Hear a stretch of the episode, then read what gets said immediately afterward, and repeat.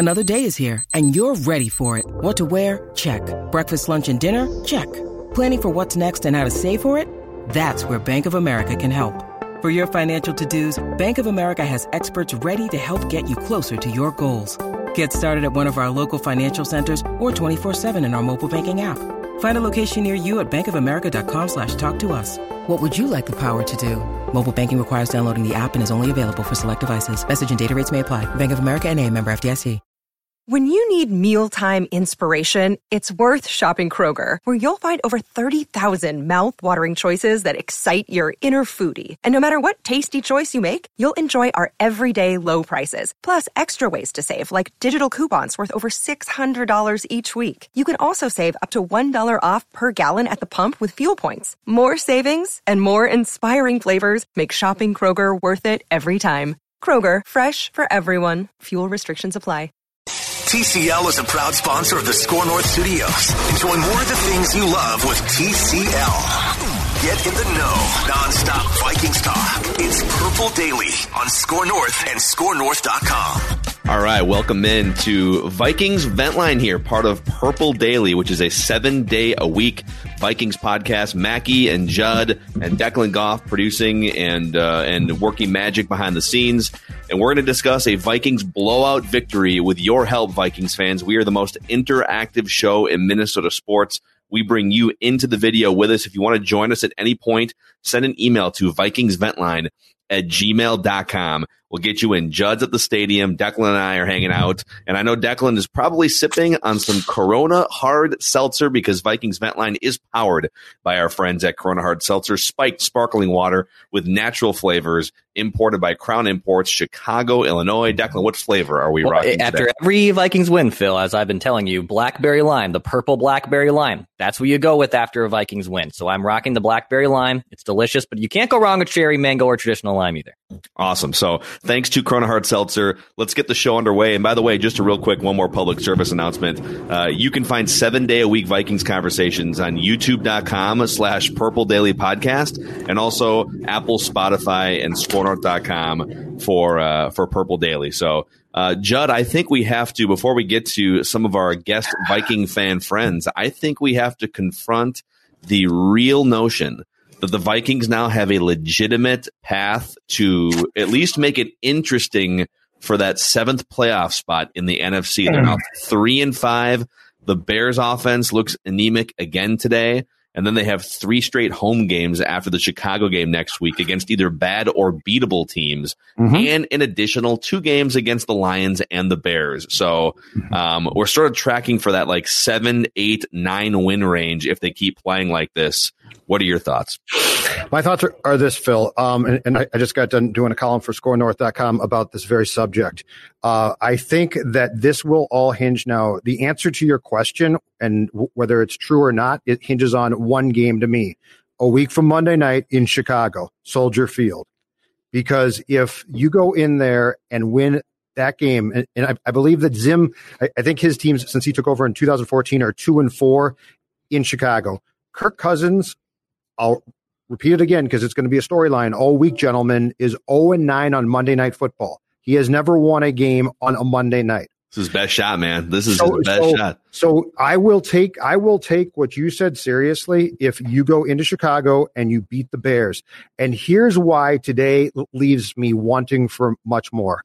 The Packers defense looked bad, but you went in uh, to Green Bay against a, a Packers team that had been successful their defense struggled, but you were shorthanded. You lost guys in that game. You were still playing against a very good quarterback, and you won th- that game. So it was difficult for me to take away a ton of points and say, "Well, that's that's a non-win." That actually was.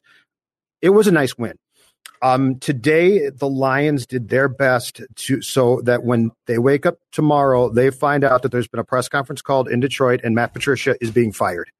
So I can't I can't give you points for today because I just don't know. I mean, that defense was pathetic. Stafford threw a couple of passes in the third quarter to um, Wilson and Kendricks, which were terrible. So, really, to me, the answer to your question very much is going to hinge on what we see a week from tomorrow night in Chicago. If the Vikings win that game at that point in time, they're in pretty good shape. Yeah, you brought up Matt Patricia. I mean, it is worth here before we get to uh, Carter is going to be first out of the gate here on Vikings Vent Line, but it is worth just giving uh, a, a, moment of reflection for how atrocious the Detroit Lions are at football. I can't believe they have three wins on the season, and Matt Patricia.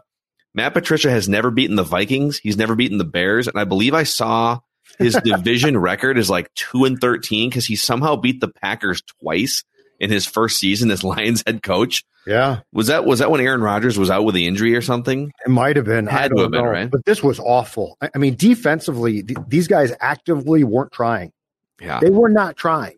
Boy, and you know they, you know, I will say they did try to get Adrian Peterson to, uh, you know, a certain amount of yardage in front of his old teammates, but boy, he just looks like a shell of himself. And then he's so you've got this old broken down, you know, 2007 Ferrari up against a 2020 Ferrari in Dalvin yeah. Cook, who is just week after week showing why he is, when healthy, the best running back in the NFL, all purpose.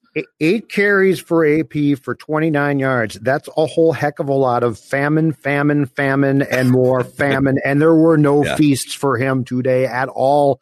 It's it's sad. It is sad to watch. I hey, hate real. Real quick, one one nugget here for you guys, uh, a Dalvin Cook nugget. According to our friends at StatHead, this is only the sixth time in Vikings history a player has gone for 225 scrimmage yards and two touchdowns or more in a game. Dalvin Cook is two of the six, and these and those are the last two weeks. He's done it in the last two weeks. Adrian Peterson did it twice in 2007, one of which was the record-setting rushing game against the Chargers. Uh, Chuck Foreman did it once in 1976, and Bill Brown did it once in 1964. So what you guys have seen Ooh. from Dalvin Cook in terms of yards from scrimmage and touchdown productivity. Uh, he he he is on a very short list of historic performances in Vikings history. Quickly, how did you feel about him being put back in, in a uh, one-sided Vikings win to get him over 200 yards? Um, yeah, that's probably why they did it because they th- then they took him right out and Alex Mattison racked yeah. up like 50 quick yards. Sure, I don't know. I mean, I he's a football player. He's healthy. I mean, you probably have more of an issue with than than I do. It made me. I paused for. I paused for a second. Let's just say that. Let's fair. just say that. But but um, I am I am sure of this. I'm sure that Dalvin wanted to go back in, and I'm sure that Zim took great pride in getting his back over 200 yards with Adrian Peterson watching from the opposing sideline. Yeah. So let's do this. Judd Zulgad is at US Bank Stadium. He is our eyes and ears, and you can you can read his stuff at scorenorth.com. Declan and I are in the comfort of our own homes here. And I think the biggest themes center around the Vikings now winning back to back games. They've gotten this thing back to three and five. They have a very favorable schedule on the horizon. So where are you at with this team now that you've seen how well they played the last couple of weeks? Are you back all in? We've, we've gone from tank for Trevor a couple weeks ago to now sort of paving this path to the playoffs. And Dex, let's uh, let's bring whoever you want into the yard here. Let's and, uh, yeah, let's start with Carter. Carter, you are uh, on Vikings Vent Line, my man. I don't know what team I'm watching anymore. I mean, it's like it's like football whiplash. We get just an absolute crappy team at the first what five six games, and then now it's a completely separate team. Um, it, yeah, it's it's pretty amazing. It's pretty amazing. Hey, hey, Judd. Yes, sir. Kirk Cousins threw the ball and not to the other team. Look at the attempts. I mean, still, he had 200 yards with Sure, no, no, I know, I know, but uh, what I'm, but but what I'm saying is, if you if you put the the governor on him, I think you're okay. I'm not a Kirk Cousins fan at all. I'm just, I I think it's fine if he's used correctly. Um, I'm really glad that Irv Smith got some more targets and a couple touchdowns. That it wasn't Rudolph that he was throwing to in the end zone. Yeah, Irv's or this this if Dalvin Cook hadn't busted out for his best game of the season and won up last week's performance, I think this might have been the Irv Smith game that we're talking about. Uh, just just finding Pater. At the after a second touchdown, he was working a hamstring. He wasn't in all game. Mm-hmm. Um, but the defense played really well compared to what they have been.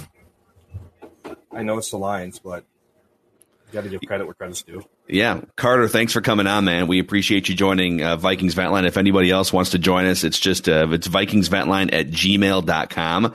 And he brings up the defense.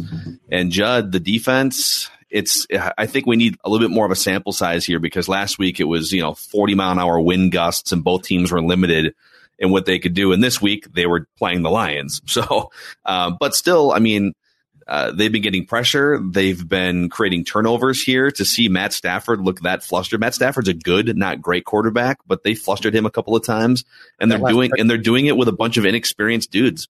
Yeah, that that uh, the ball that Kendricks picked off was an absolutely atrocious throw. I have no idea what Stafford was going through at, at that point. But this is why, guys, this is why I think the Bears game is ideal. Here's why. Your defense is is not great. I get that, but the Bears offense stinks, right? But the matchup is your offense against the Bears defense, which is damn good. Beat them. That's my point. Like if you beat them, because it's not like this league is full of all of these great teams and it's daunting. It's like, oh my god, now now you've got the uh, Jaguars coming up, right? But Chicago, to me, on the road in prime time is the ideal barometer matchup be- because your defense should be able to contain their offense because that basically stinks. But that being said, their defense is really good. And so Cousins and Cook and your line, go beat them. Yeah. And by the way, when it comes to the Bears offense, I know a lot of people probably didn't watch the Bears Titans game today, and I was just sort of ducking in and out and looking at the box scores. Do not be fooled by Nick Foles' box score. So, so the end product for Nick Foles is 36 of 52 for 335 and two touchdowns. Okay. All of that productivity, this all 17 points the Bears scored today came in the fourth quarter. They were scoreless into the fourth quarter today and the Titans were up by double digits and mostly just I, I didn't see it obviously, but mostly just um, allowing the Bears to move the ball and and chunk some yards underneath. So um, you're, you're saying it's uh, Kirk week one against the Packers is what you're trying to tell me.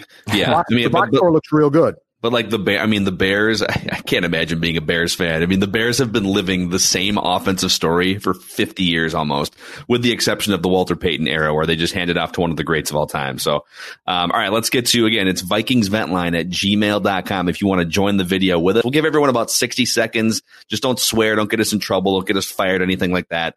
Uh, Dex, Dex, who's next? Uh, we got uh, Isaac. Isaac is next on Vikings Ventline. What's up, Isaac? Hey, guys. Hey, uh, first, I just wanted to say Dalvin Cook is so extremely good. He's really a special guy. I think when he's healthy, he can definitely, arguably, be one of the best running backs in the entire NFL. You know, that dude, he can just make any cut at any second. He just looks so, like, flawless in his whole game. It's just incredible. He floats. Like, like, like the way, the way that he, the way that he jukes back and forth and stops and starts and avoids tackles, and he'll all of a sudden just have a 12 yard gain.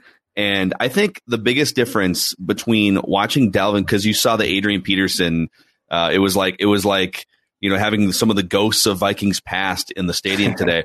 and I'm thinking back watching Dalvin Cook in his prime and then thinking back to Adrian Peterson in his prime. And Peterson was much more of a herky jerky ride and he would run his way into, you know, negative four, negative five yards, but then he'd always have the big breakout run that would make it all worth it. And Dalvin Cook is Dalvin Cook will give you the breakout run, but I don't think he's the one that dances his way into minus four, minus five like Adrian did. He's just steadily going to give you five, six, ten yard gains and then break the big one too. Exactly. Yeah. There was a, uh, I think it was in the third quarter or something. There was a little screen pass, like dump off pass to Dalvin, and it should have been there was two guys right there. It should have like definitely been like a three, four, five yard loss. And he just makes one cut, and all of a sudden he's already 15 and 20 yards down the field. It's just incredible watching him. He really is just yeah a super special guy. Yeah, rocking that Kirk jersey today. Yeah, I am. It uh, I thought I was probably going to wear my Thielen jersey for the rest of the uh, season because uh, Kirk was not looking that great, but I still have it. So yeah, that's how that would work. 18, man. That that's yeah. the next one. Get the 18. I The think eight- the 18 is going to be real popular in about a year from now. Yeah, the 18 know, yeah. jersey is is the hot one. Isaac, dude, thanks for coming on. We appreciate you uh, spreading some Dalvin Cook love.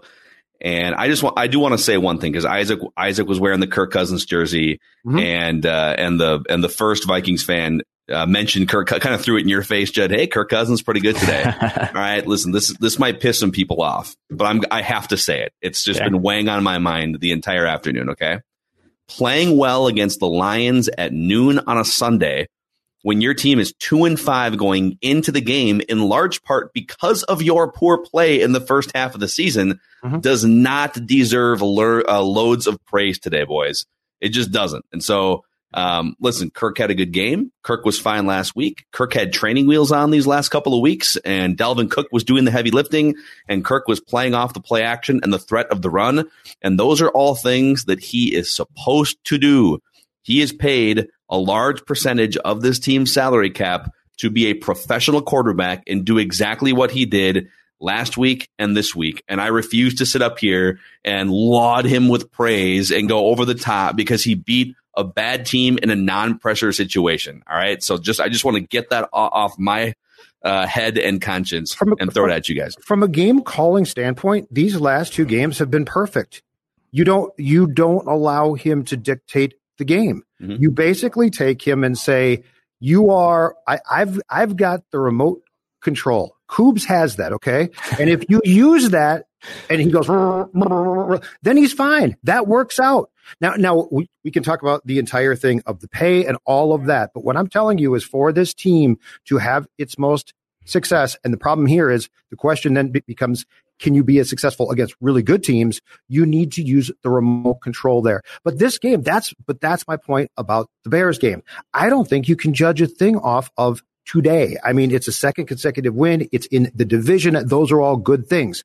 But like, if you're going to hold my feet to the fire right now and be like, okay, playoff team or not, how can I tell you? I saw them play an AAF team today. I I want my money back. I didn't pay to come to this game. But you know what? But here's the thing. money back. But here's where they deserve credit. They played an AAF team. They played an XFL team. Whatever you know subdivision league Don't you want to throw out there. XFL. Don't insult the XFL. And Judd, they did exactly what they should have done. I agree. They were until the very end of the game, they were averaging nine yards per carry on yes. 30 plus carries. The offensive line with Ezra Cleveland now at right guard, now that they've now that they've at least found who their best offensive linemen are, and they're not all in the perfect position because Ezra Cleveland long term is not a right guard. Sure. Uh, I just don't I don't think you I don't think you pivot off of the left tackle idea just because he's looked good at right guard the last couple of games. I think it's a good stopgap for him, but long term he's a left tackle. Yep. But they have found their best offensive linemen. Those guys are road grading the last two weeks. Uh, still something to be desired in the pass protection game, but it hasn't mattered the last couple of weeks. Correct. And so, like, when you play a crappy team like this, don't make it a game. And the Vikings in the Kirk Cousins era have made this a game sometimes. They've made it a game against the Lions, you know, the, the Bills game that we talked about a couple years ago. And so to, to just come in here and wipe the floor with these guys, uh, now that the tank for Trevor ship has sailed, and as you see on the screen here from Ken, now it's just time to I guess sit back and see how many games they can win. I mean, that's kind of where we're at with this thing right now. It's 2005. It is. I swear to God, it's the same Dude, year it is. over all over again. It's the same thing. Would and, you rather have 2005 Brad Johnson or 2020 Kirk Cousins? Uh, Brad, cheaper. I mean, like, like I've just in terms of navigating the rest of the season, I think Kirk's probably better, but Kirk's better. Yeah. Kirk's, Kirk's better. Kirk's better. Brad's way smarter. Yeah, uh, Brad, Brad, Brad was much smarter. Eric calling us idiots here, and we won't even disagree with that, Eric. You can you can elaborate if you want. Let's bring somebody else into the video here, Dex. We'll do. Let's go with uh, our guy, Coach Ben. We'll start with him. Ben, what's going on? What's up, Ben? What's up? Hey, what's up? Um, so two things you mentioned the offensive line. Um, we barely noticed them out there, which I think is a pretty good thing if you're not noticing your offensive line. Um, that's that's back to back two great games I thought they played, which is a very good sign. Um, if they can somewhat replicate that against Akiem Hicks and Khalil Mack in Chicago, yes. I think the Vikings can walk out with a win. There's no question about that. Ezra Cleveland at right guard. I mean, again, it's a small sample size, two game. He's not getting just body slammed out there every single play like Dru Samia was. Uh, so that's a good that's a good that's a good start for him. And another thing, and I've said this before, we rail on Mike Zimmer all the time, but at least he's out there giving his defense a fighting chance to compete. Matt Patricia is not giving his defense any chance to compete. You saw that on the first drive of the game. Kyle Rudolph, Justin Jefferson, guys running wide open. Dalvin Cook just swimming through holes. Like he's not even giving his defense a chance to compete. And if you're a Vikings fan, you got to hope and pray that Mike that um Matt Patricia sticks around in Detroit because that's two guaranteed wins every single year if you're a Vikings fan. That's that's what I feel about that. You're exactly right. It, the thing with Mike is, um, I, I, think players get frustrated with Mike at times, uh, but you rarely see them, and, and it, it happens occasionally in, in, games, but you rarely see them quit. Uh, this Detroit team came in here today having quit. Like it's remarkable. They they are actively trying to get Patricia fired tomorrow. And and to Phil's point, if a team is going to come in and do that, Ben, then guess what? Thank you. Take it. Take it and have a huge game, which is what uh, Cook and the Vikings did today. Yeah, they have a couple easy, like you said, they have a couple games they could win coming up. I mean, it's not unrealistic. They could be, they can get to five and five, and at five and five with an NFC that's pretty top end. I think Seattle just lost today, so they did. No guarantees yeah. there. It, a lot can happen, but you know, you never know. You never know. Ben, we appreciate your insight. We'll talk to you again uh, next week, probably. Take it easy, dude. See you, Ben. You too. All right, Ben hopping on the most interactive show in Minnesota sports, Vikings Vent Line, part of the Purple Daily umbrella. During the season, seven days a week of Vikings discussions. Phil Mackey, Judd Zulgad, Declan Goff. You can follow all of us too on Twitter, where we are uh, usually tweeting up a storm during these games at Phil Mackey, at Jay Zulgad, and at Dex's tweets. And uh, everyone's going to get about 60 seconds, you know, give or take and uh, just keep it clean. Don't get us fired. Don't get us in trouble. I think this is probably the most mellow Vikings vent line we've had all season, just because it's like 70 degrees in the Twin Cities, and the Vikings just beat the crap out of a bad team. So not a lot to complain about. We're all just sort of in wait and see mode and see how many games they can rack up. But let's go to our next Vikings fan, Dex. For sure, Zach, what's going on, dude? Guys, what's up? Hey, Zach. Hey, you guys are selling Kirk Cousins short. He has a mean handoff. You know what I'm saying? So, and, and he'll give you at least once per game a, a fake into a sack. So that's always good. So don't give Kirk Cousins too much credit, but I mean he's on the Trent Dilfer program. Like you, we talked about, hey, should we keep Dalvin on a pitch count? I think Kirk's on a pitch count. You got 15 to 20 throws a game, Kirk. You got eight to 10 guys staring at number 33 at, on every play because he's running wild, and so that gives him his little opportunities to get his picks. And you know, for for all accounts, he made the most of them today, except for wide open Thielen in the end zone, who he overthrow. But I mean, he he hadn't thrown the ball for 17 plays before that, so I don't put that too much on him. So. Dude, there there was a play. So obviously, like Kirk wound up doing his job and having a decent game and whatnot. But Trent Green on the first pass play of the game you know brings up the uh, the, the telestrator and shows Adam Thielen wide open down the field for a sure touchdown, and, and Kirk took the underneath to Kyle Rudolph. I saw you tweet that Mackey right away too. I got smoked for that tweet because they went on and scored a touchdown, but but a lot of people were saying, hey, that's you know Kirk said last week he said we need more singles and doubles where we have too many home runs. It's like yeah, it doesn't mean that you pass up the home runs, dude. Come on. 20 yards is too far of a throw now. Kubes told him keep it, you know, 15, 17 yards. That's it. Um, I, I, think a lot of credit's going to go out to Zimmer for this game and really the last two. I mean, he's making chicken salad out of chicken ish, you know. And uh, I, I, saw today the corners were a lot closer up to the line. Um, I don't know if that was to to give his safeties more time to diagnose, to to help out in the run, but I mean overall they're they're doing a lot of things to to cover up some of the you know the the bad play or just the young you know, play on the team. And I think that's why we've been successful the last two games. Yeah. Amen. Zach, great stuff as always, dude. Enjoy the enjoy the rest of your Sunday. It's over. It's either seven and nine or nine and seven, boys. Yeah, I think you might be right. Hundred percent. Seven nine might be possible now. Very possible. I mean, think about seven and nine to nine and seven is the Mike Zimmer and Kirk Cousins career bracket. Now Zimmer has coached up to thirteen and three, and he's coached up beyond that. But Kirk has just been, I think, every season with every team he started for, I think he's been between seven and nine and nine and seven. He's just, he's just, and that, and that's where this is headed now.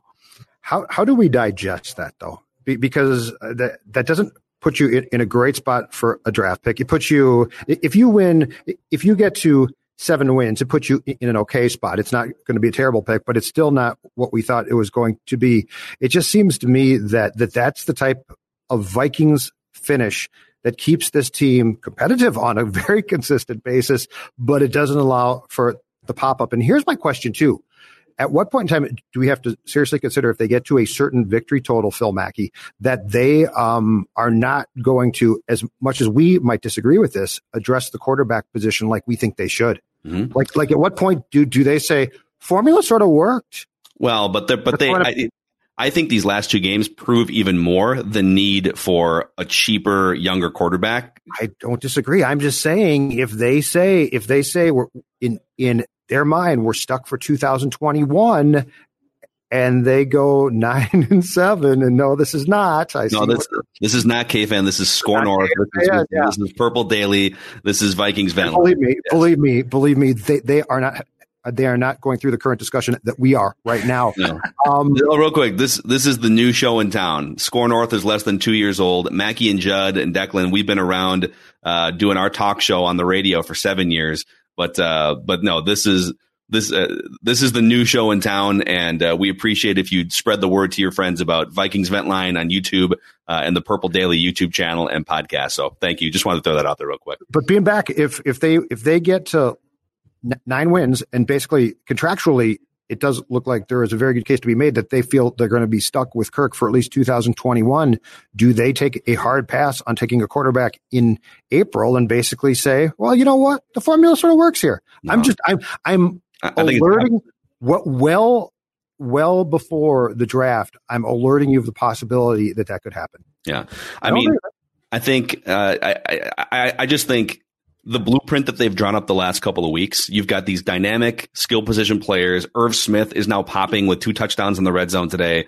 Dalvin Cook, when healthy, is one of the best weapons in the NFL. Justin Jefferson's one of the best weapons. I mean, and so you've got all these weapons, and they are so afraid that the quarterback is going to shipwreck the game that they're just letting him play off play action, and they're limiting his throw count to 15 or 20.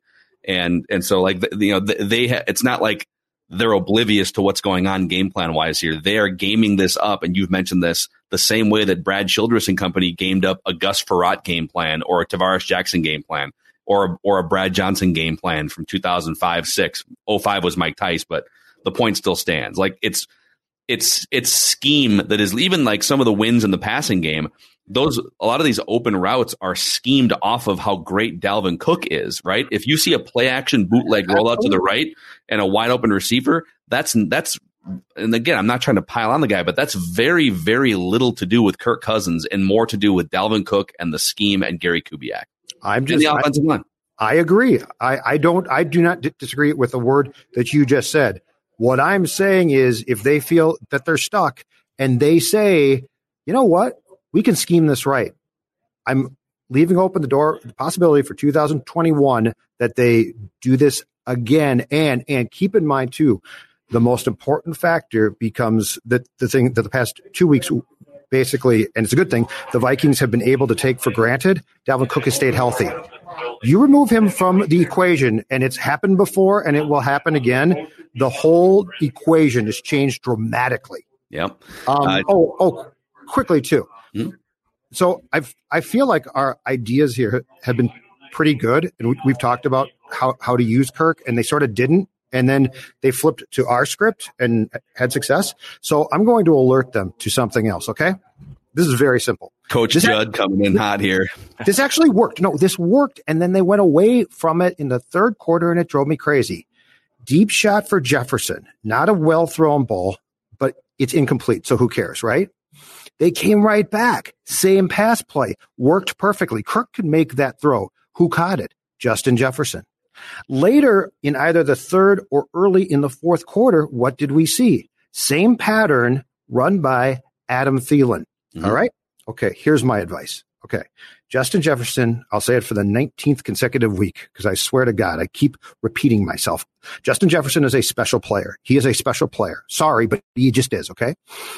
Justin Jefferson I understand the desire to to have him outside at times and in the slot to confuse defenses. But if you're going to run those what amount to basically go routes, they should be for 18, not 19. I'm not saying that Thielen can't do them at all, but the ball that Thielen couldn't catch up to, Jefferson has a chance with his speed and skill. So I'm just saying, you put on tape a great idea, and then we're like, well, let's incorporate the other guy too. No, No, go by what we're giving you here. This show is giving you the blueprint to success. we really are. I mean, we are certified NFL coaches and executives here. Okay, we are just here to consult our expertise out to really not just the Vikings, but any team that needs it. Uh, maybe Bears the Lions. Maybe the Lions. Yeah, Lions and Bears. Bears. Bears Hit us up. Nick Foles is calling Dex, who's next on Vikings yeah, Line? Powered by uh, Corona Hard Seltzer. Let's go with Bernard. Is it Bernard? Bernard is right. Yes. Bernard, what's going on, man?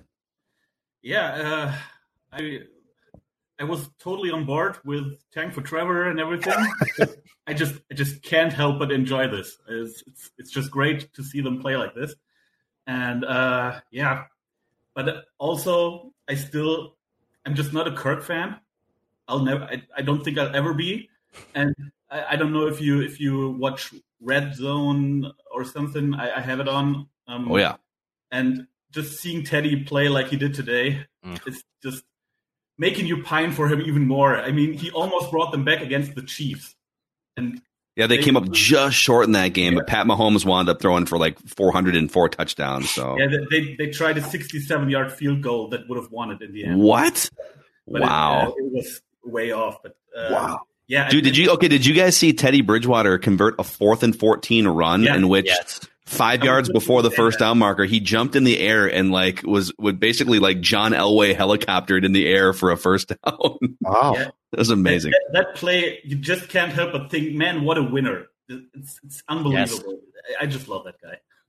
Yeah, he's uh I root for him. I really do. And I, I actually wouldn't be shocked at some point if, and maybe it's 10 years from now, if Teddy does finish a Vikings chapter in some way. But it looks like Carolina might have found their guy. And mm-hmm. if you're Carolina, there's really no reason, um, if you think he still has upside too to move on from him. But are you, so you're, so you said you you were on the tank for Trevor bandwagon like three weeks ago and now you're just counting the wins, right? So you've made this, you've made the flip mentally.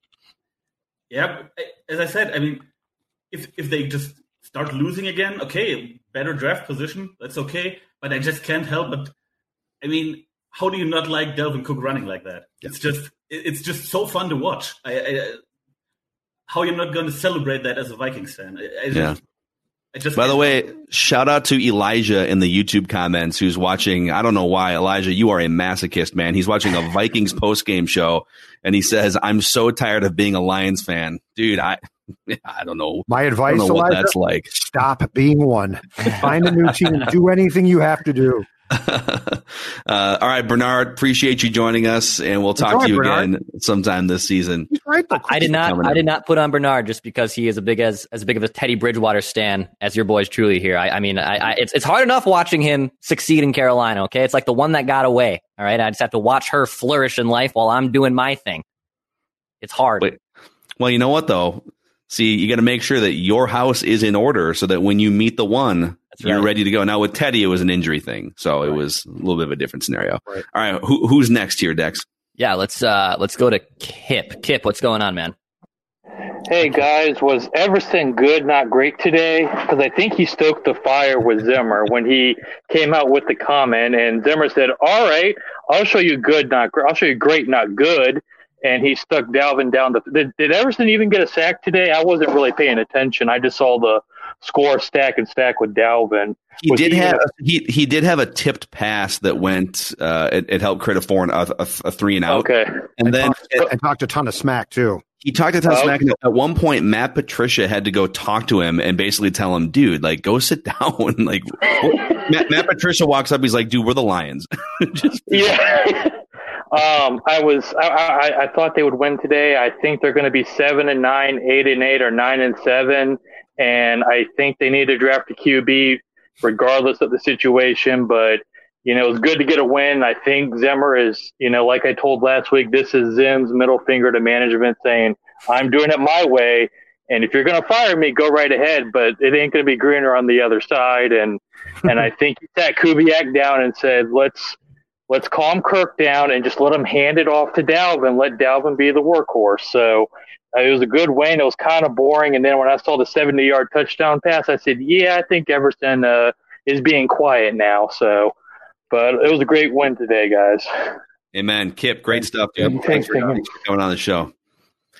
Yeah, he, he, uh, so he, he tipped the Kirk pass looked at the Vikings bench, and it might it might have been right at Mike, and started to like flex and stuff. And it's like Everson, you're playing you're playing for Detroit, dude. What's even offended by? Like Mike, Mike Zimmer well, loves him. Like I don't even. It's yeah. it's the dumbest whiteboard material thing ever. Vikings fans love him. Mike Zimmer loves him. Like it's like such manufactured, ridiculous self motivation. I still love the guy, but my mm-hmm. God, it's also very different if you come back with the Chiefs, and then you're really good, and you're like, I'm on a really good team you're on the Lions.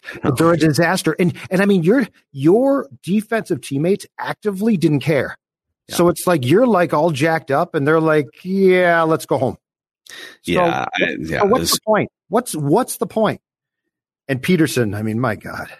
It's unbelievable. I just can't get past it. Yeah, Adrian. So Adrian's final line. He eight eight carries for. He had a couple nice carries early on, but uh, eight carries for twenty nine yards.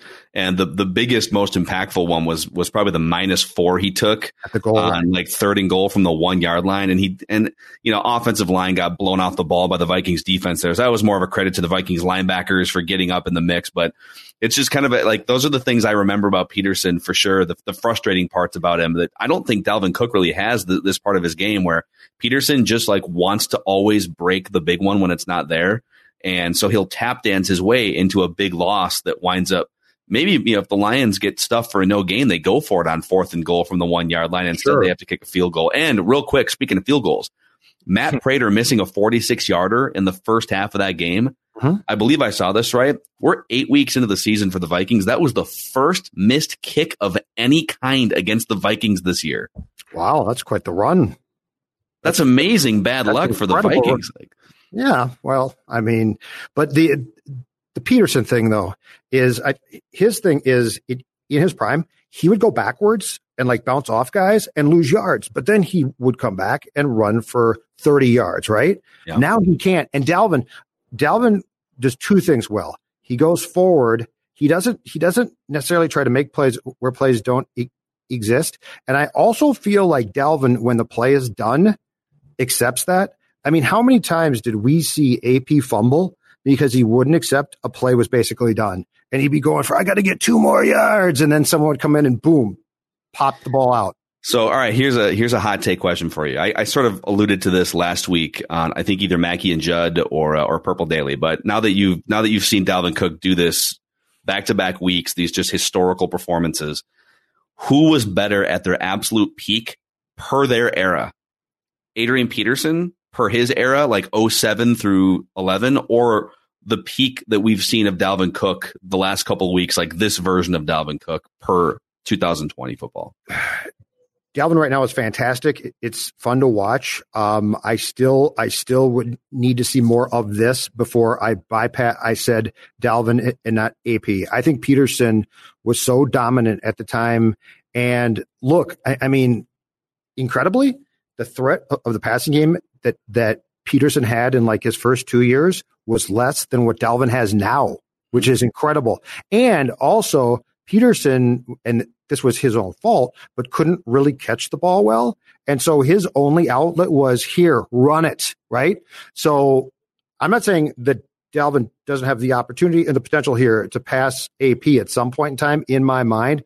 But right now, Dex, I, I would still say that it's Peterson and then Cook. But mm-hmm. what Cook's, but what Cook is doing right now, I'm not trying to put down because it is fun to watch and it's pretty incredible. Yeah, I mean, look, AP from basically 2011 to even 2014, uh, 2015. I mean, he won an MVP in 2012, coming off an insane ACL tear, and he was able to do that with guys like T. Jack, Frerotte, Kelly Holcomb, Christian Ponder. I mean, he physically carried that team.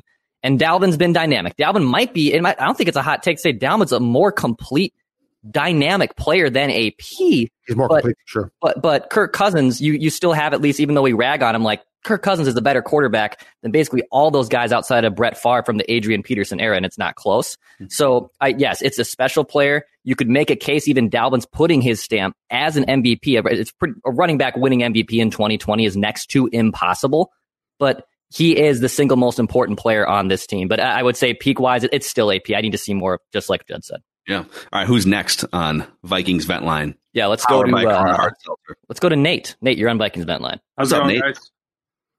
Good. Hey, uh, I absolutely hate uh, watching Kirk Cousins uh, give us these false hope stats. Um, Nate, you're being negative, dude. Why are you being No, so negative? Why are you, what, you? What's up with all the cousins hate, well, Nate? I wanted to refer back to uh, I love Judd's rant last week on Vent Line. Uh, I turn 22 tomorrow, and I I feel that pain, so I can't even imagine uh, how he feels. How you feel, Judd? Um, Old. it's yeah. Happy uh, birthday too. Thank you. Um, but yeah, th- we two weeks ago we had uh, Cousins on the verge of being benched, and I was excited. I was so excited for that to happen, and it didn't happen. And now he's coming out and uh, give us give us uh, giving us these false hope stats, and it it it pisses me off. Um, it just it, it does. And um, I one question I wanted to ask you guys. Uh, you know, I'm trying to think for myself on this season, but you guys have convinced me that uh, uh, it's okay to lose, right? And that's obviously that's hard to swallow, but uh, now now we look at this, we're three and five. We got this good schedule coming up for us. It like, is it okay to want to win now? Like, I'm straight up asking. Okay, here here's where I'm at with this, right? The tank for Trevor and the fail for Fields movement, that ship has sailed. The win against the Packers sort of put that to bed, and then validating it with a win against the Lions. And by validating it, I mean like, okay, they've won back to back games. They're three and five. They've got a very favorable schedule the next month or so.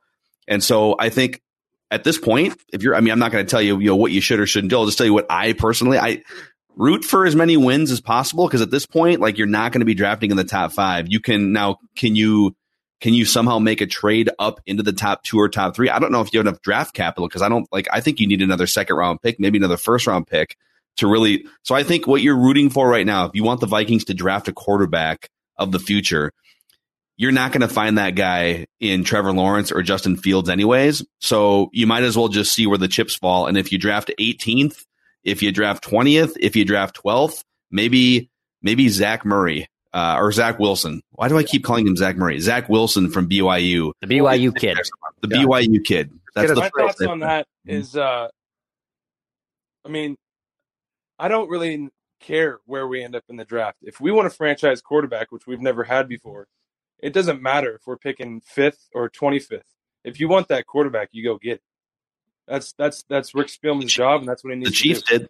That's what Yes, the Chiefs exactly. did. The Chiefs traded up traded up 17 spots to get Pat Mahomes. So And Judd, uh, when I said I felt your pain, it's because of this old man right here. It's my dad. He, he Hey. brought this on to me. Nice beard. I like the beard. Yeah, it's, it's Looking Tim good. in Washington, and then Tim in Minnesota, and now Tim Yeah, in Washington. we gotta show him. We gotta show him. Very nice. Love it, guys. awesome, man. Oh, I like Yeah, it. I know. Good stuff, man. I know you guys have been you, you, you guys have been loyal uh, followers of the show, and I know Tim calls in all the time too. So we appreciate you guys jumping on. And Nate, we'll see you again maybe later this season. All right, thanks for coming Yeah, on. thanks, guys. You boys, take care. Bye bye. Um, here's my thing on on Nate's point about Kirk though. Kirk drives me crazy when Kirk puts up false stats in games that are gone.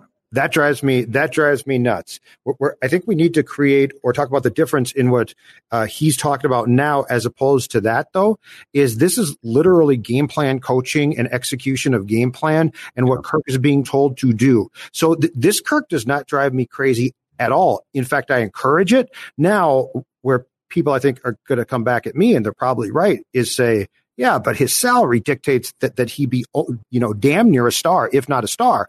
Um, but the Kirk that drives us nuts is it's twenty four to three at the half, or a score like that, and then Kirk, comes out and the pressure's off, and in the third quarter he looks fantastic, right? That's what drives us crazy. Th- This the last two games to me have been genius. They are exactly what this team should be doing. But there's two arguments to be made about the cons against that. One is Kirk is paid too much to probably be this guy. And second is this works great as long as Dalvin is on the field and Dalvin Cook gets hurt. Mhm. And the second that he's gone, this whole thing shifts and you have to look at Kirk and be like, okay, Kirk, back to it. And that's an ask that I don't think he's capable of pulling through on.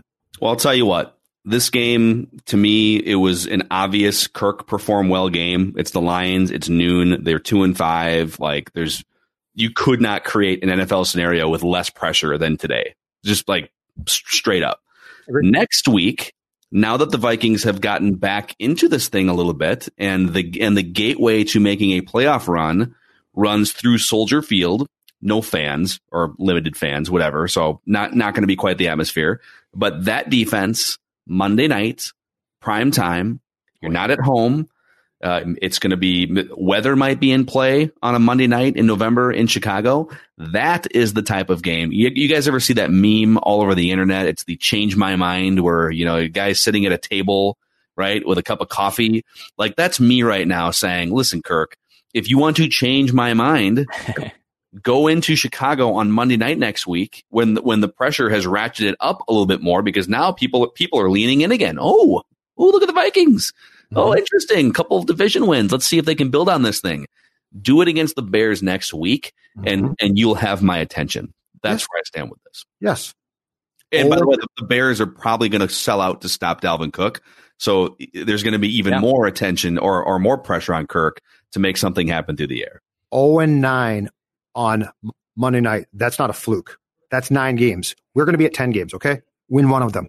Yeah. Win, win one of them. And you don't even have to do it by yourself but do enough where we come away from that game saying tonight Kirk Cousins played a key role in a Monday night victory for the first time in his career, which by the way didn't start last year. Amen. All right, let's get to our next one here, Dex. Who else we got? We got uh Sports Bro Nick. Sports Bro Nick, what's going on, brother? Sports Bro, what's up? Uh just another deflating win, guys.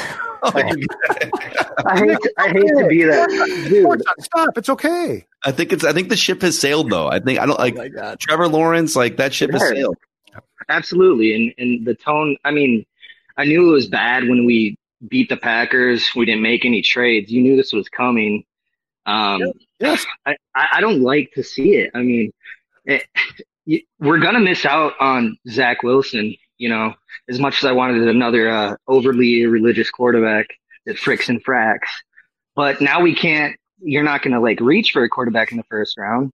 So are you going to get it with your second round pick? Well, you kind of blew that already this year for a dude that played six games. My thinking is hopefully quarterback play in college football will continue to excel and boost up the draft um, prospects for those guys.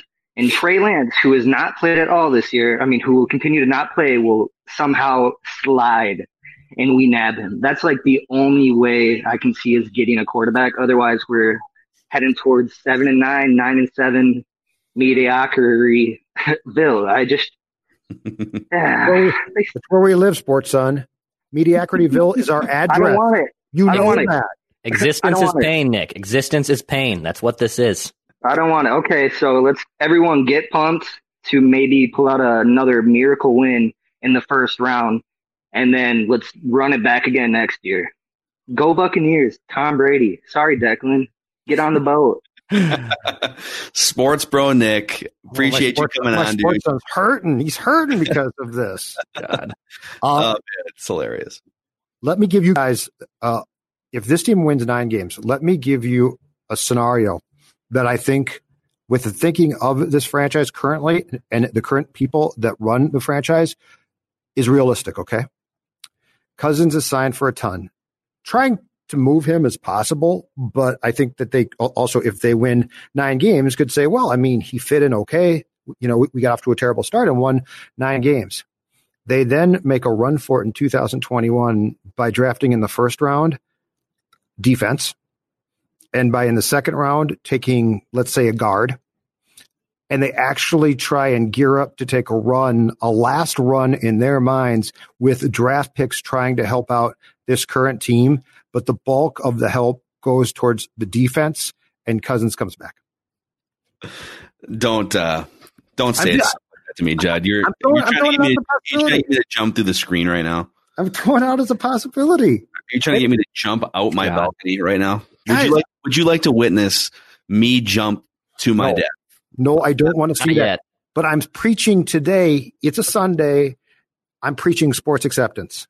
We have to be prepared for these things. They happen to us. I'm um, sorry.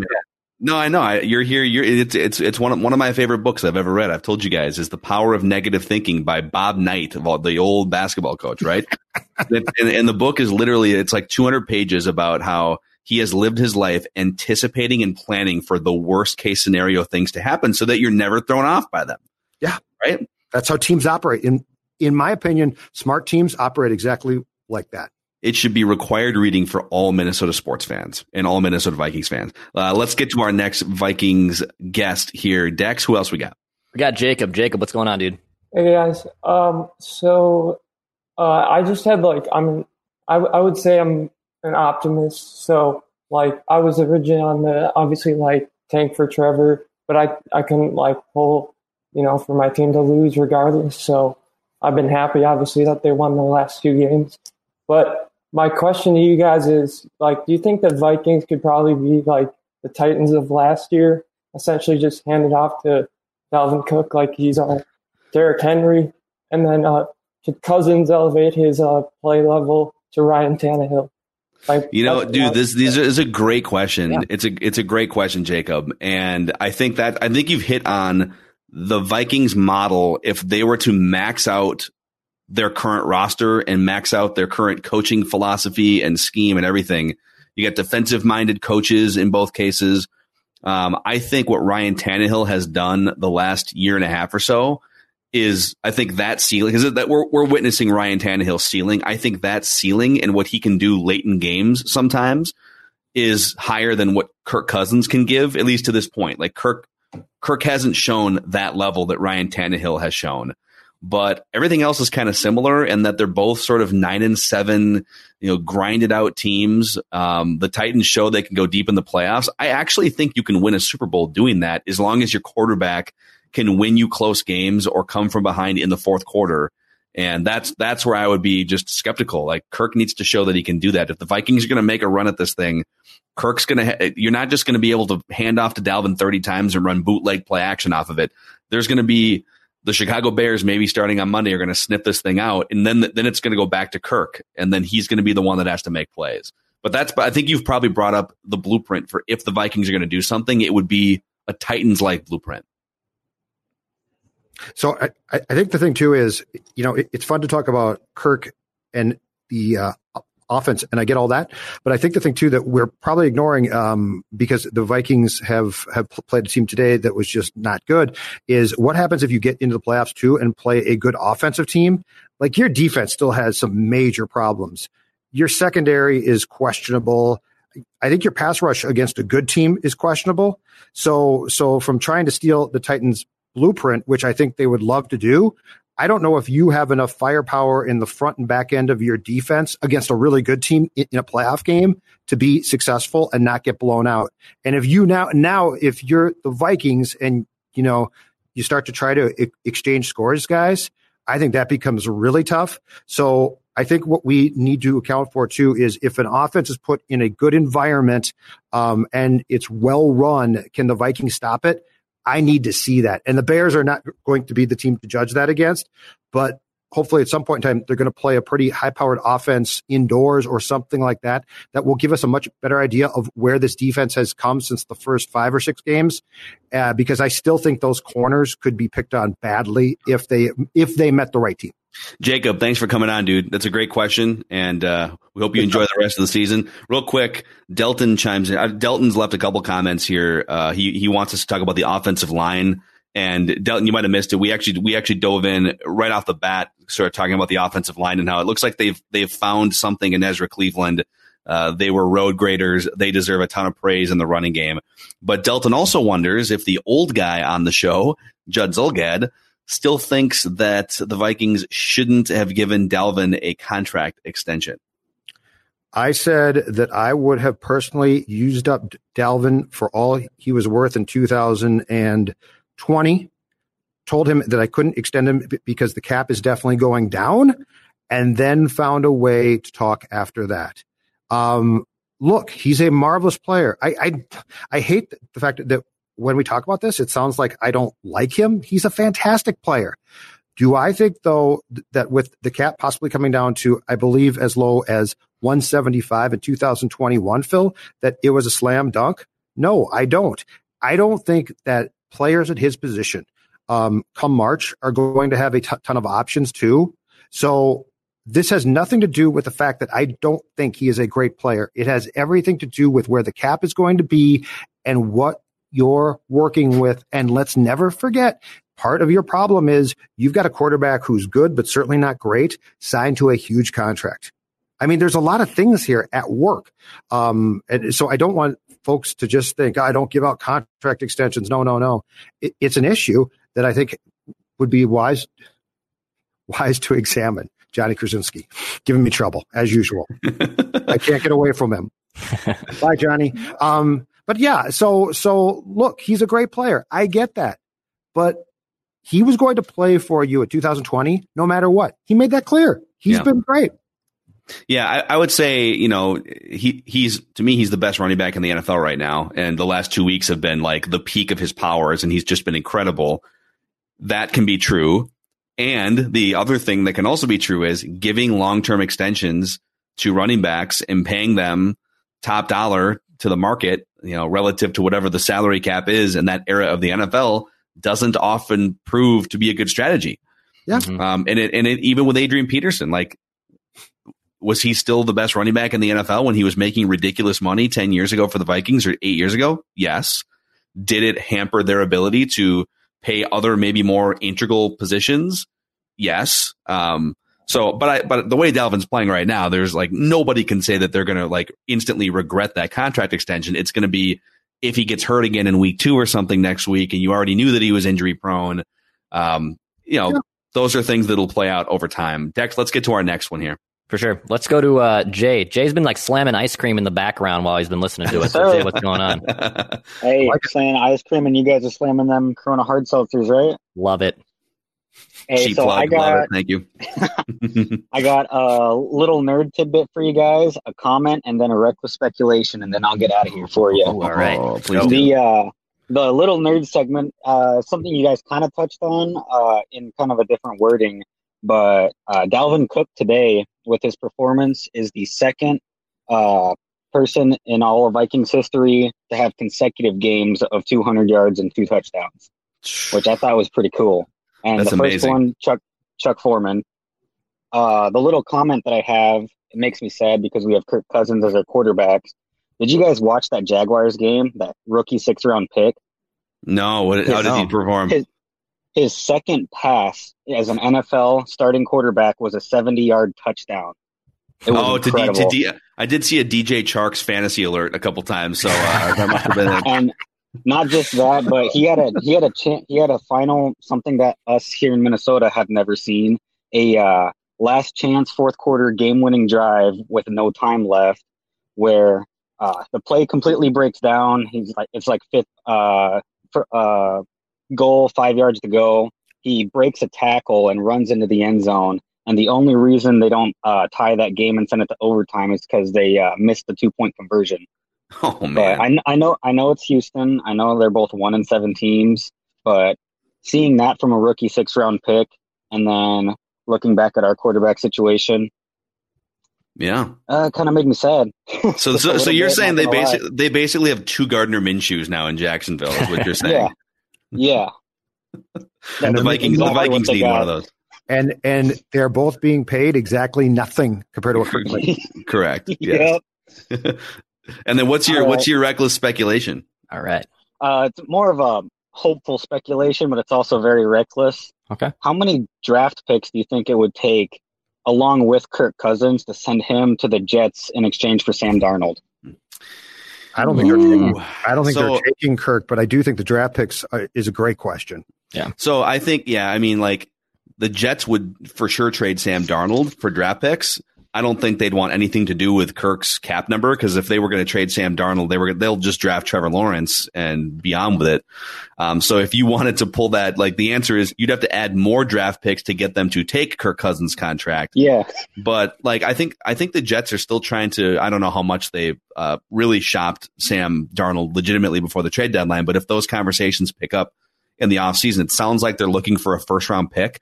And so if I'm the Vikings and let's say the Vikings wind up with like the 12th pick, they might have to make a decision with that 12th pick if they've decided, all right, we're going to move on from Kirk, whatever that looks like.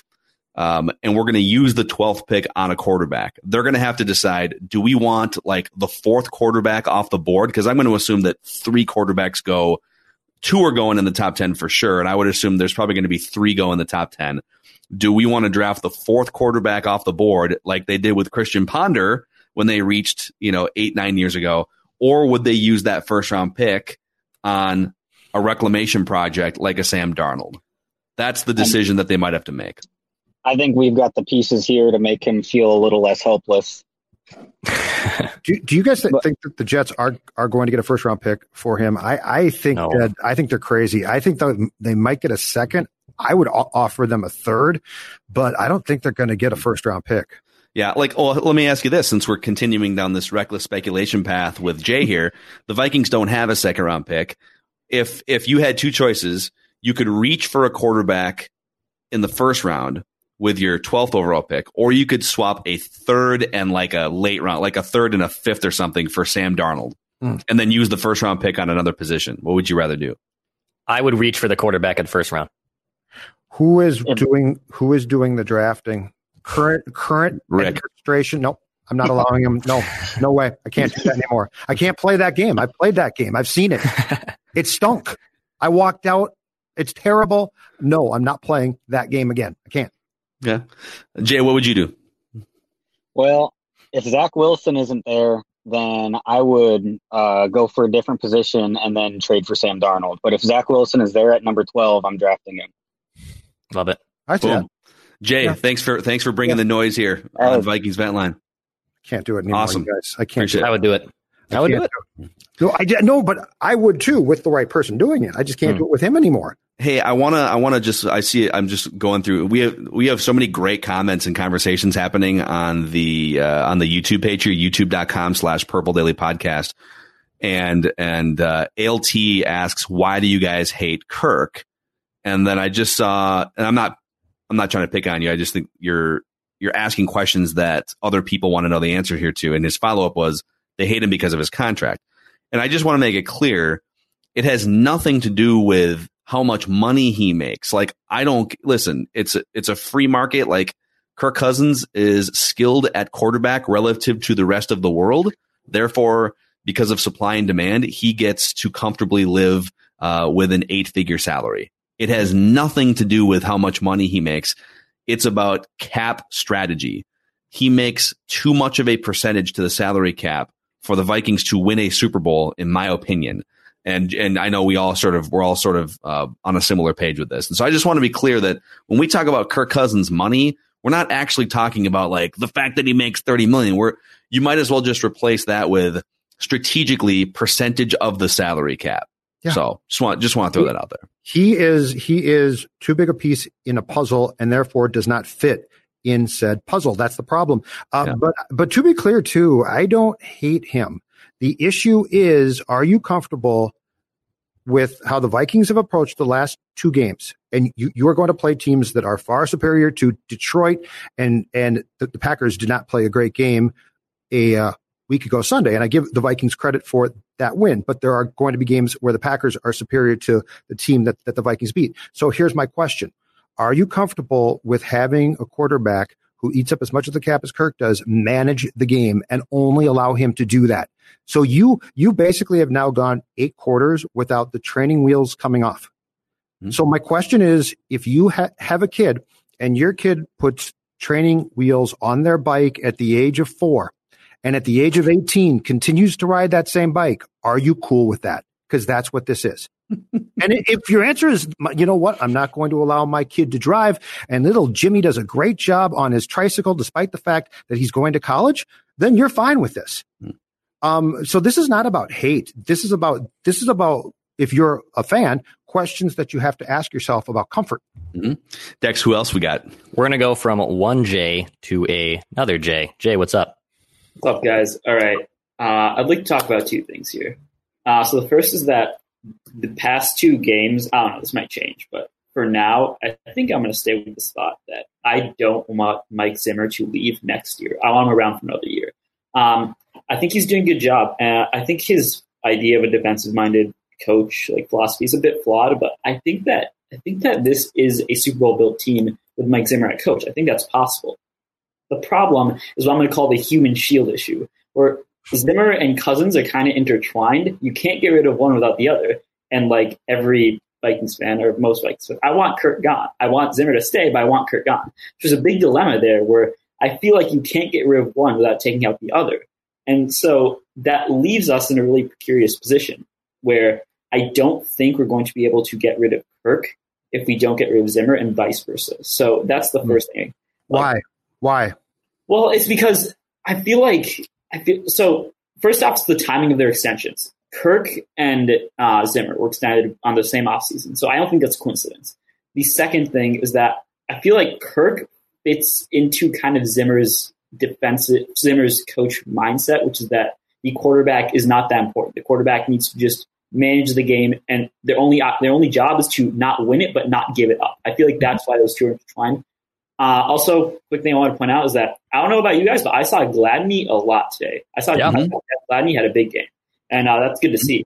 But um, yeah, I think that this whole Zimmer cousin situation is um, it's pretty it's pretty interesting. It's well, you know, we we played the clip a couple times throughout the last month. Mike Zimmer flat out warning against the Vikings signing Kirk in in uh, March of 2018 or February 2018. He didn't use Kirk's name, but he just said, I think we should be careful throwing a lot of money at a position that might prevent us from being strong at these other spots. And he was very much putting up some red flags when it came to the signing of Kirk.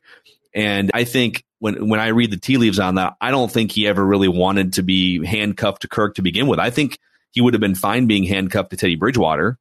Um, but I think, yeah, I mean, I, the other thing I'll add to what Jay is saying here is you want to become a dumpster fire franchise overnight, fire your GM, your coach, and get rid of your quarterback all at the same time. That is not, I know that that's sometimes like it feels good, just clean house, right? They can't win a Super Bowl, so clean house. Bad franchises are starting over at those three key spots on a regular basis. And the Vikings, I, I listen, I, I want them to win a Super Bowl. I also don't want them to just like completely go in the tank for 10 years. And so you, you have to be a little bit careful about just getting rid of all of those key spots. If this season goes off the rails and and you know jobs are on the line, I would be careful. I would probably pick between Rick and Zim eh, if if I'm the Wilfs. I'm not just going to start all over. You know who starts all over? The Browns, the Jets. the Mets, like in, in other sports, the, the you know the, the, those are the types of franchises that are just always on the hunt for a new front office and a new coach, and so just be careful about firing everybody is what I'll caution. I agree. Um, I think that obviously starting over, it feels good. You know, at the beginning they were like clean house, get rid of all these guys. Come on, they're they're not winning us games. You know, we're in this like same cycle now. I feel like the fans have kind of eased up a bit. You know, they're a bit more. They're not at um, at management management's throats anymore as much. But um, I feel like yeah, that's that's the thing though. Uh, I think that I think that um, I think that Zimmer, Spielman, and Cousins all kind of fall into the same group as uh, for the wolf for the Wilfs, and uh, I think that I don't think that they're going to get rid of one without taking out at least one of the others. I don't think that uh, like Zimmer, Spielman, or Cousins would go without someone else in that group of three going as well. I, I think I think Jay, it's safe to say now that that Rick and Mike are perfectly safe. Um, I mean, they they just got extensions that kick in in 2021, uh, and if they are safe, it's going to be up to them on Kirk. Here's the interesting thing to backtrack to the comments, Phil, that you referred to that we played from Mike right before they signed Kirk. Is the reality with Mike is this, and this is probably not a good thing, but it's him. He wants a quarterback who doesn't lose games, who doesn't eat up a lot of salary cap room, and who he can trust to do what he wants to make. And this is going to sound weird, but it's true. His defense as good as possible hand the mm-hmm. ball off so we can run, right? So, so Case drove him up the wall. Why? Be- because Mike deemed Case to be high risk. Cousins is a safe quarterback, but he makes too much to be that. Mm-hmm. So, so I think that there's now an argument to be made, and this is going to sound weird, but if Mike's going to be given the keys to the car like he has been, that you almost certainly have a young, not highly paid, low risk, i.e. Teddy quarterback because that's what Mike wants. And then Mike can pay his cornerbacks and his um, three techniques, right? And his defensive ends. So, so as fans, we all stand back and say, quarterbacks are huge in 2020, and we're not wrong. But that's not how Mike sees the game. Mike only sees the quarterback position through how can how can I stop it on the opposing team and how can it affect me as little as possible on his team. Until he gets an actual dude at that position. Then his then he might treat it differently. He but, might, but I don't think he ever wants to pay that, that guy as much as dudes are supposed to make because I think he always sees the the wise move being in paying guys who he thinks are more important to his philosophy. Uh, Dex, who else we got? Yeah, we got L, and then uh, Darian. We'll get to you too after uh, we wrap here. But L, what's going on, dude? In the Vikings swag, Vikings vent line. Yeah. What's up? Hey guys, um, so I got a couple things. Uh, first, Eric Wilson, hell of a game today. I think um, we could cut bait with Anthony Barr next year. I think if there's a trading partner, find a way to get rid of him because I think Aaron Wilson not only gives you what Anthony Barr gives you, but I also think he's great in coverage and. Anthony Barr, uh, you know, sometimes he just takes the pedal off the metal and not really give you that full throttle that everybody hypes him up to be. Um, so I think Eric Wilson, I think he's got a future here if they can find a way to get rid of Anthony Barr. Um, second of all, what are we doing here? I mean, this is such a Vikings fall into the trap, Kirk Cousins kind of game. I think we, we what did we expect them to beat the Lions? I mean, I think Kirk Cousins hasn't lost to the uh, Lions as a Viking um, since he's been here. So everybody, this is like false hope. I mean, I see through that. You know, I've been a Vikings fan for you know not as long as some of you guys out there, but I'm getting I'm trending that way, and I'm saying this is just a typical Vikings get your hope up. Um, we're falling in we're falling in the draft. I, I think personally, after watching Zach Wilson this last week, I think he's he's a real deal. I think it goes. I think it goes Lawrence, and then I think you go Fields, and then you take Wilson, and after that, you don't reach for Lance. Lance is going to get a front office. I think if you draft him in the top ten, I, and this is I, I hope I'm wrong because I don't want I don't I don't hope Phil on anybody. But he comes from the Missouri Valley Conference. I like I said I'm from uh, South Dakota, so I've seen him play. I just don't think he's that kind of guy, franchise kind of player or quarterback. I think it goes Zach Wilson as the third like top prospect and then you don't reach. You let it fall. If the Vikings get like a 15, 16 uh, pick, then you take the best player on the board. You don't reach for a quarterback. And I have a feeling that uh, either Spielman's not going to try to trade up and really try to get one of those three guys, or he's, like I said last time, he's just going to reach. And I think that's where we fall into the trap of Vikings, you know, reaching for that quarterback instead of actually getting one of those guaranteed high ceiling kind of quarterbacks. You watch like today, I just saw Tua down down the path and they just scored a touchdown. I see Justin Herbert. I mean, you need a mobile quarterback in today's day and age. Um, I think I think this is just false hope. Typical Vikings, Kirk Cousins against the Lions. Oh, Vikings back on track. But yeah, those are my thoughts. I, I wanted to see what you guys thought. Uh, great stuff. Thanks for coming on. I'll be sure to jump on another edition of Vikings Vent Line. Um, I honestly, I haven't seen enough of Trey Lance to have a, de- a fully developed opinion on whether or not he would be a bust. Um, so, so there's that. I fully agree with the Lions not being a game in which you can, you know, base the rest of your season off of. I think this is a game that any professional team and professional quarterback sh- and and a and a running back like Dalvin Cook with any sort of decent offensive line play should like they should win this game handily. Mm-hmm. So I agree with him on that front, Judd. Yeah. I, so here, here's my thing: is I think it's fine if you're frustrated by, the fact that the Vikings have now won three games and one big today. I get that. Um, but like, I'm not going to sit here too and be like, well, they can't win. Look, that they've won two consecutive games. I am now here. Here's the thing that that I will focus on now that, that they've won the past two, including today. I think it's going to be fun a week from Monday night now to see how they do against the Bears. I really do, because that's going to tell us a ton. Um, if, the, this team was now what, uh, potentially one and seven, I mean, okay, they stink. It's not fun. Now, the draft pick trade off is very good. Uh, but I think what, what we have to do here and what we've done this town a thousand times before and probably have to continue down the path is making the most of how we feel the teams screw us, both good and bad. Uh, and so I am now, look, if you go in and win a Monday night game in Chicago, that's impressive. Mm-hmm. I'm impressed then. So at least this puts us in position when it comes to in the discussion about the 2020 Vikings to have an interesting conversation. Uh, Joseph brings up my guy. It's Ian Book, by the way, not Ian Booker. Ian Book looked pretty damn good, bringing uh, Notre Dame back to win last night. Yeah, I mean, actually, it's funny because Clemson's backup quarterback, like that dude's ridiculous. That guy's so good. So it wasn't like Notre Dame just beat you know some slappy. Like that, that dude was amazing. That's a big, big win for my Irish. By the way, your fans that was that was Chargers storming the field for Oh. for a Corona virus event was a great idea. Listen, I mean, uh, they're outside. They, uh, the, I think the last time they beat the number one team uh, was in 1993 in that venue. So yeah, let's kid, let know. kid just stay away from your grandpa. All right. No, Notre Dame fans being obnoxious and us ridiculing them. I'm I'm shocked. I'm shocked No, something like that could happen. I'm Listen. shocked like that. There's Uh, wrath is coming your way. On the Ian Book front, I would just caution against almost every Notre Dame quarterback coming out of college into the draft that's not named Joe Montana. So I think that's very very fair. be careful. Uh, all right, let's get to let's get to Darian. Looks like is going to wrap things up for us here on Vikings Vent Line. Mackey, Judd, Declan, Darian, bring us home, baby. I don't know. I, I think at this point, you should call me Nostradamus at this point. I, I think last week I said something about us going on a winning streak. Yeah, this, this is what we do. This is exactly what we do. And all these, um, I don't know what these Vikings fans keep talking about with us tanking and everything like that. We're, I don't, I don't want the Vikings to reach because last time I think we reached, we got a Christian Ponder. We don't really do well with stuff like that. So, like I said, um, Mike Zimmer is probably going to go for a corner again, and we just gonna have to deal with what we what we deal with.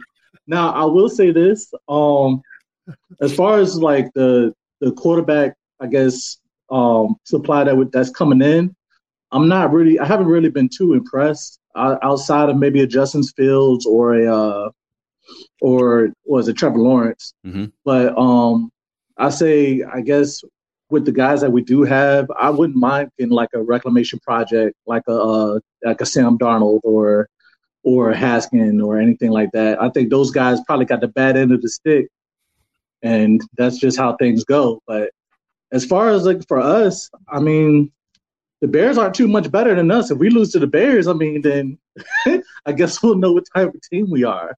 But at, at the same time, I just feel like you know, I think we kind of sold sold off the the bandwagon too soon. We forget that Mike Zimmer is still a pretty decent coach.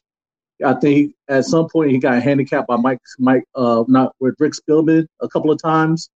But as far as Mike Zimmer, I mean, we're crushing the guy for actually doing his job. Um, he actually develops talent. I, mean, I don't know if you guys seen DJ Wonnum out there and Eric Wilson and these guys are actually starting to come together. My God, you know. So, dude, it, it's uh, a it, it's become a great a great coaching uh, masterpiece by Mike Zimmer. And I get it. It's like it was a windy day last week, so asterisk, and then the Lions this week. But like they're they're running out dudes that were not supposed to be starting and contributing for this team, and they're playing really well defensively. So he deserves Yeah, credit, also- man. And also to credit the old guy, as he would say, I'm with you on Dalvin Cook. Um, Dalvin Cook hasn't played a full year yet, you mm-hmm. know. And I mean, you kind of you want to sit there and say that he's up there with the, with the APs. I'll probably give him like a Robert Smith level as of right now, you know. But until we start seeing him actually, you know, be more available, being available is your best attribute as a running back. And I think that's going to be what's going to tell us whether he's going to be worth the money or not. Yeah, But amen. That's all I have. All right, Darian, since you're since you bring in your Nostradamus vibes to the show here, what uh so the Vikings get the Bears on Monday night, the Vikings get uh three straight home games, Dallas, Carolina, and uh, Jacksonville. So how many what will their record be in those four games? Uh, I think we're going to have some issues with Carolina. Um, if if I'm if I'm Rick Spielman, I'm I'm um I'm sending Rick Spielman to Teddy Bridgewater's door with some purple flowers, saying I'm sorry.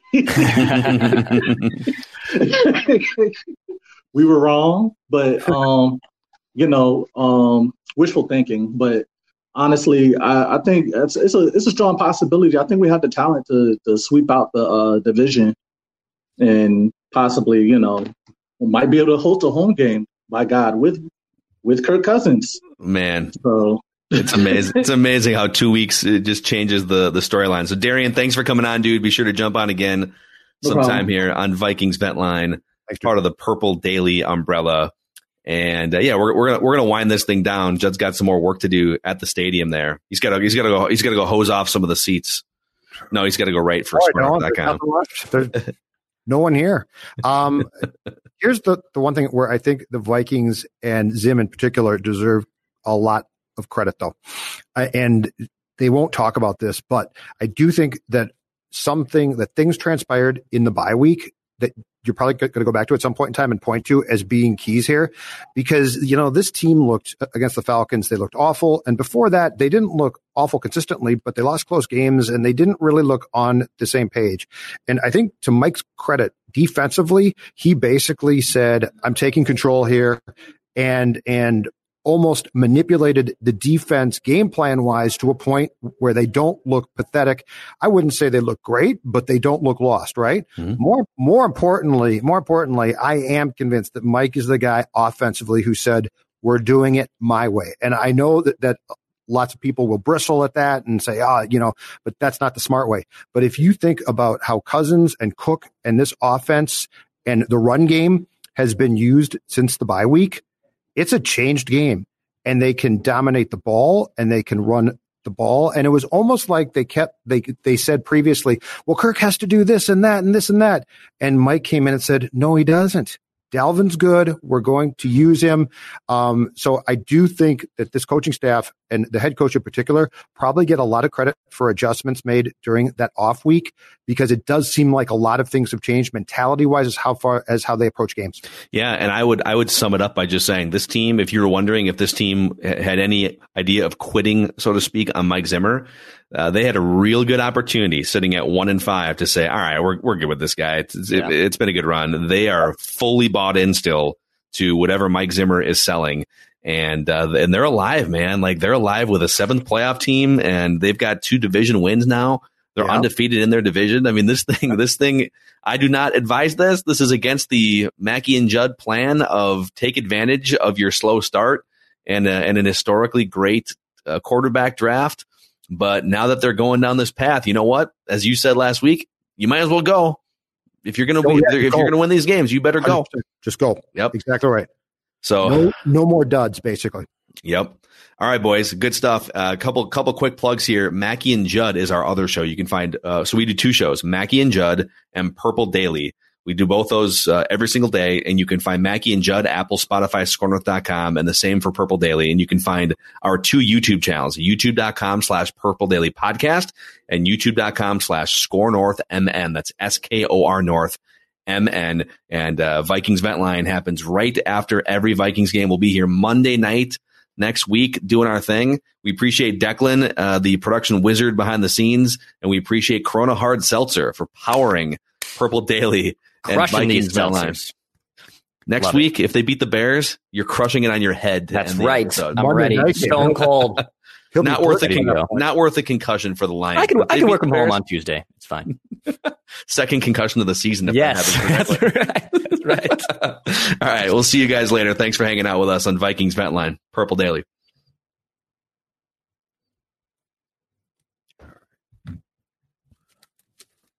This holiday, whether you're making a Baker's Simple Truth turkey for 40 or a Murray's Baked Brie for two, Baker's has fast, fresh delivery and free pickup, so you can make holiday meals that bring you all together to create memories that last. Baker's, fresh for everyone. Free pickup on orders of $35 or more. Restrictions may apply.